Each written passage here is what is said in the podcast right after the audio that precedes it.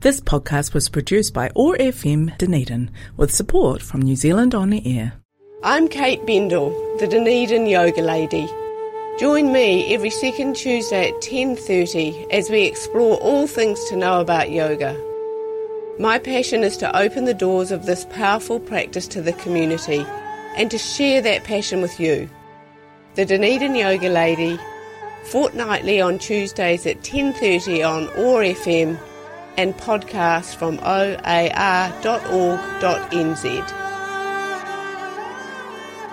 Thank you for joining me for the Dunedin Yoga Lady show. My name is Kate. I'm Kate Bendel. I am, in this context, I'm the Dunedin Yoga Lady. Really, all that means is that I've done yoga for a very long time as a practitioner, and I've also been teaching yoga for a very long time mainly because I love yoga, really. Um, so this show is for for people who may already practice yoga or practice yoga in the past and love yoga, want to learn more about yoga or have questions that I answer on the show.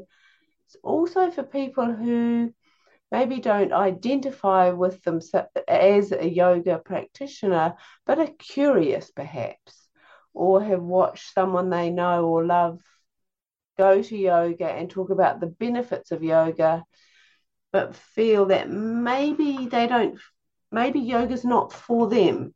So, in some ways, I love talking to people about how broad yoga actually really is.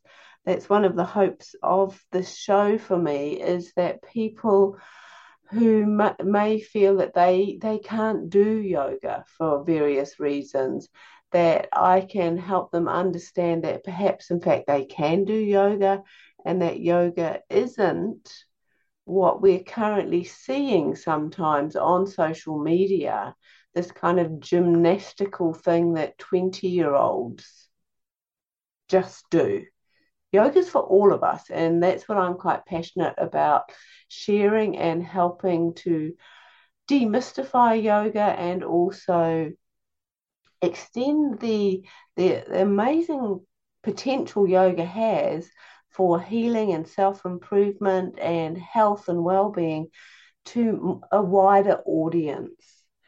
So today's show, um, it's going to be myth busting.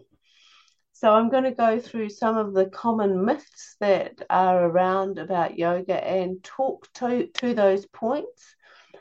Um, hopefully, in a way that will again help people go, oh, actually, maybe I could do yoga after all.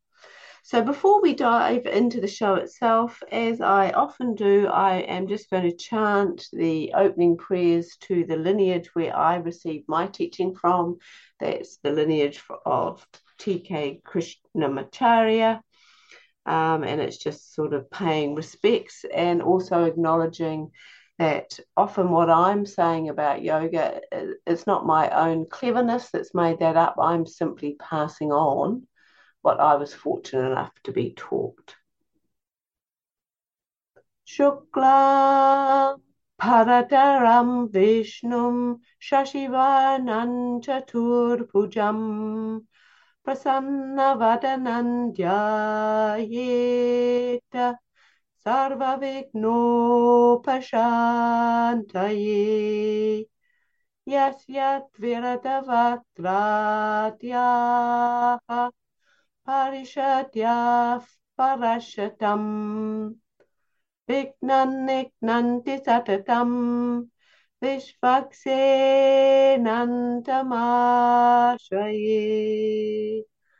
ज्ञानानन्दमयं देवं निर्मलस्फटिकाकृतिम् आधारं सर्वविद्यानाम् हयग्रीवमुपास्महे पुण्डरीकासनासीनं पाण्डुराप्रेन्दुसन्निपम् कन्दबोधजनकम् हयग्रीवमुपास्महे gurupyastat gurupyascha namo vakamati mahe mahe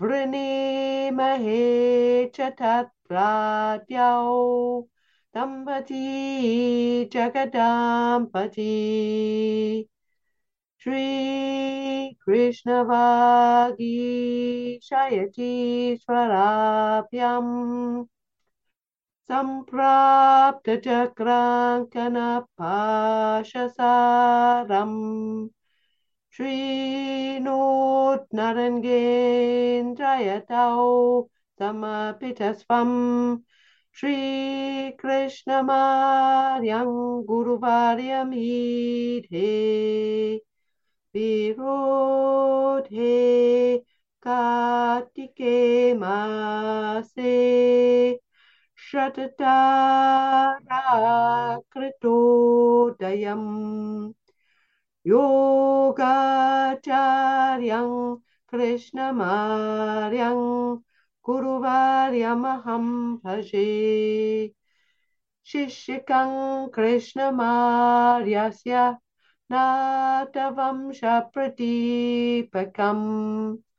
Kalyana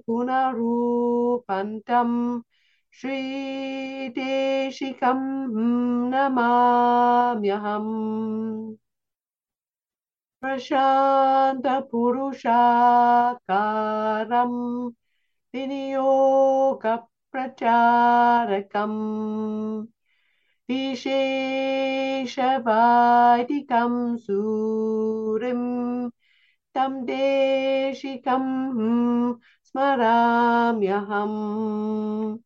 Shri गुरुभ्यो Namaha Harihi Om.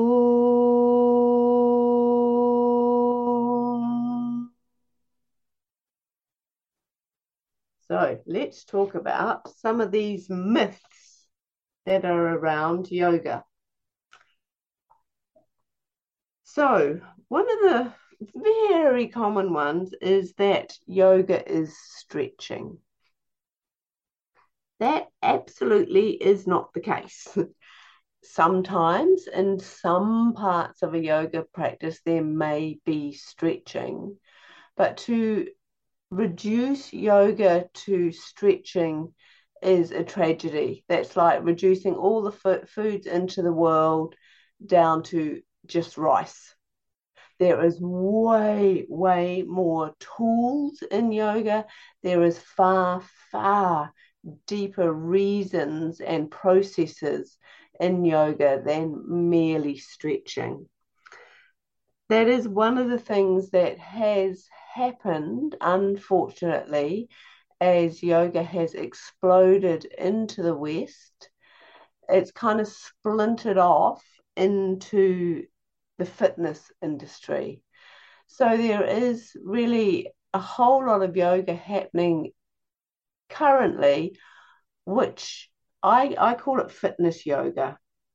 And to be really blunt, a lot of it's not actually really yoga.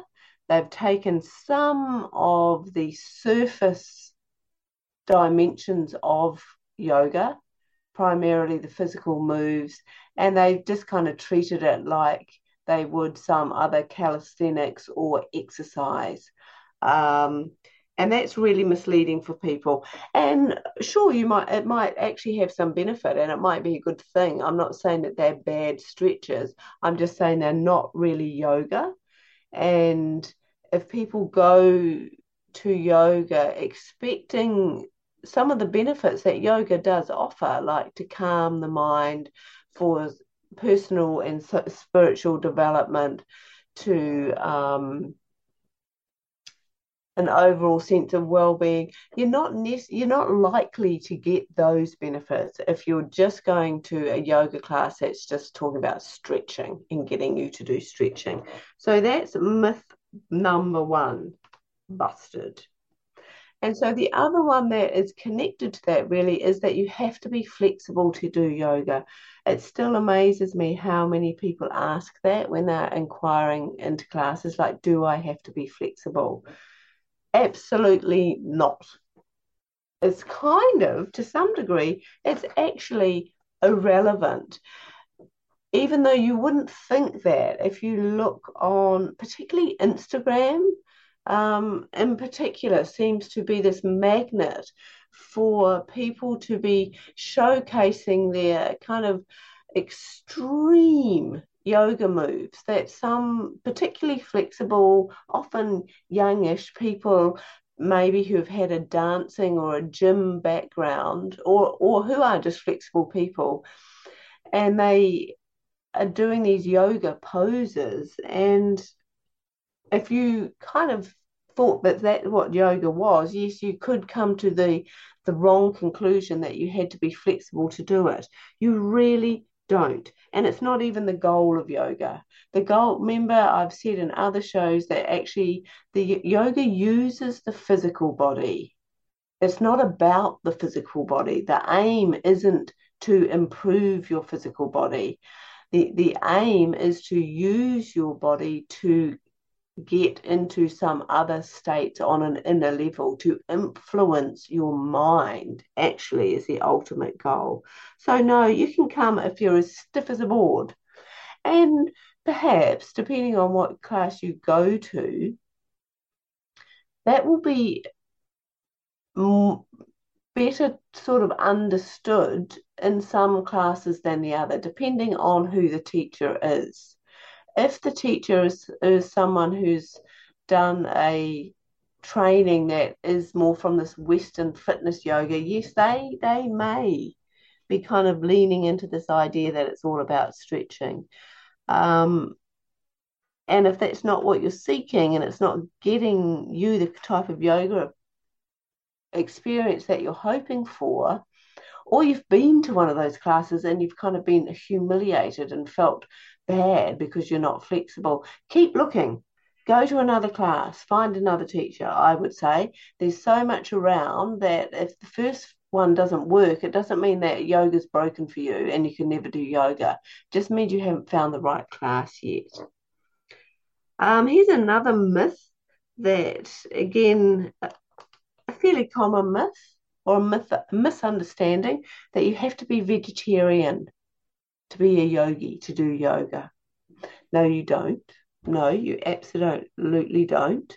There are definitely some recommendations about the lifestyle choices that we make. Um, and that within the yoga and Ayurveda context, there are foods that are considered, they use the word sattvic, and that means it's conducive of calmness and goodness on all levels your, your body and your mind and your emotions and your energy. And and meat does not fall into that category. Meat is not just meat i'd say um, fish as well. Definitely isn't sattvic so depending we could argue this till the cows came home but the bottom line is, you don't actually have to be anything other than exactly as you are to start yoga. The idea of authentic traditional yoga is that the yoga meets you where you are. It's not just for people who have already given up smoking and stopped eating meat. When I first started yoga, actually, um, I cringe to think of it. It was a long time ago, um, and I was a student living in Wellington. And I think at that time, to be honest, I think my diet had a fair number of mince pies and pints of beer in it. Um, not so much now. Um, but that in some ways that illustrates the the idea is that yoga takes you on a journey, and along that journey of change and transformation, quite often people do later at some point decide to make different choices about what they eat or drink. But it's not a prerequisite. It's perhaps part of the outcome yeah, otherwise, I don't know that there would be very many people in yoga classes, actually. Another one of the myths that I'd like to bust is this idea that the, the the more complicated the postures are that you can do, the better you are at at yoga. You know, um, if you step into the yoga world at all, it becomes obvious fairly quickly that there's a continuum really of complexity and challenge in the physical part, the asana we call it. And some of them are kind of simple and not very challenging, and nearly all, most people have access to them, and some are just way out there. They, they're really like acrobatic to the point of us think, looking at them thinking, wow, actually, how could you get your leg to go in that direction? if we look at someone doing that, it is zero indication that they have got a more advanced practice. Even though outwardly, to look at it, what they're doing is very impressive at times, it is in no means an indication that they how about how long they've been doing yoga for or how far along the path of yoga they have come. Often people just by the very fact of being 18 means they can do some of that stuff. Like a lot of people who are young have just natural, incredible flexibility and strength, and they can do all those way out looking asana. And yet, that's no, we're not seeing what's going on as an inner process. And there may be some people who never will get close to doing any of those asana, it doesn't mean they don't have an advanced practice. And the more you hang around in the yoga world and the more you understand of yoga, it goes from the gross to the subtle. And the physical part of it, what the body is doing, that's the gross part. That's actually kind of entry level beginners yoga. And some people get stuck there and never go beyond it. Whereas there might be someone who comes into yoga as a 35 or 40 year old, already their body's got some compensations and some injuries and just some wear and tear, and they may never, ever, ever do anything that looks even slightly fancy in yoga. Yet they may learn over time to be doing quite sophisticated and deep pranayama, which is breath they may go down the path of meditation, they may take up chanting, they may delve into philosophy. All of these things are far more subtle, therefore profound and deep and effective than just that asana. So don't be discouraged if you sort of think, well, I'm too old or it's too late, I'm too fat or I've got arthritis in my knee. That's does not in any way stop you from coming into yoga and being able to go a very, very long way with your practice if you get the right practice. If you bang on and try and master all those asana, you may be kind of putting all your efforts in the wrong place. And a good teacher will know that, and a good teacher will guide you into what's appropriate for you. So in the past, I have talked about Patanjali's Yoga Sutras. That's kind of the, the foundational text for all yoga, Hatha Yoga. And in there, it does mention that we, as part of the process of studying and learning and practicing yoga, is that we do need to master the asana what that means is we don't have to master them all. We don't have to learn them all. There's hundreds of them. And my 35 years in the yoga world, I don't know that I've met anyone actually who would have physically mastered all the postures because that's not what he's meaning. What Patanjali is referring to is how we master asana is a, are we able to do it in the correct way? And he clearly defines what that means. It means the, it's that phrase stira sukham. And that means can you be in a posture and there be ease and steadiness at the same time? Can you be comfortable as well as stable? So, a lot of people can do really fancy stuff, but they're not even doing it with Sthira Sukham. So, yes, there is an expectation and a requirement to master asana, but that can be simple. That can be Chakravakasana, just when you're on all fours, like you know, like on the floor, like you're a child crawling. It doesn't mean that you have to get into the realm of complicated asana. So hopefully that's busted that myth. Another myth um, is that yoga can be learned from a book. Now, this isn't actually true. It can be a really good starting point, and a lot of us have started there. But ultimately, yoga is what's called an anushasanam, and it means that there is a teacher involved. It means that you need to have a human teacher to have a relationship. Yoga is a deeply transformational process, and part of that is that it's passed on orally, and you have some teacher there with you to walk the path alongside you. So, hopefully, there's more but that's probably enough for today. So if you've just tuned in, you've been listening to Kate Bendel, the Dunedin Yoga Lady. If you're interested in coming along to a class at the moment, my bulk of my teaching is up at New Yoga. They have a website, NU Yoga. Um, beautiful studio, lots of teachers up there. Um, you would be warmly welcomed. And I also have a website, The Dunedin Yoga Lady, same as this show, that's got some ways to contact me or a little bit more information about the classes as well. So thank you for spending this time with me. Hopefully, that's given you some insight to perhaps you are able to come to yoga and yoga is for you.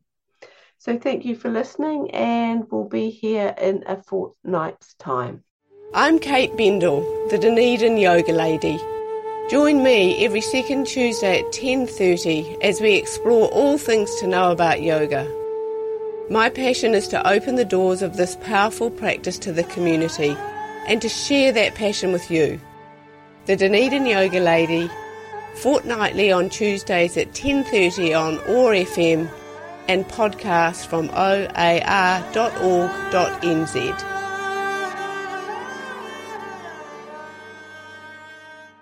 This podcast was produced by OAR FM Dunedin with support from New Zealand On Air.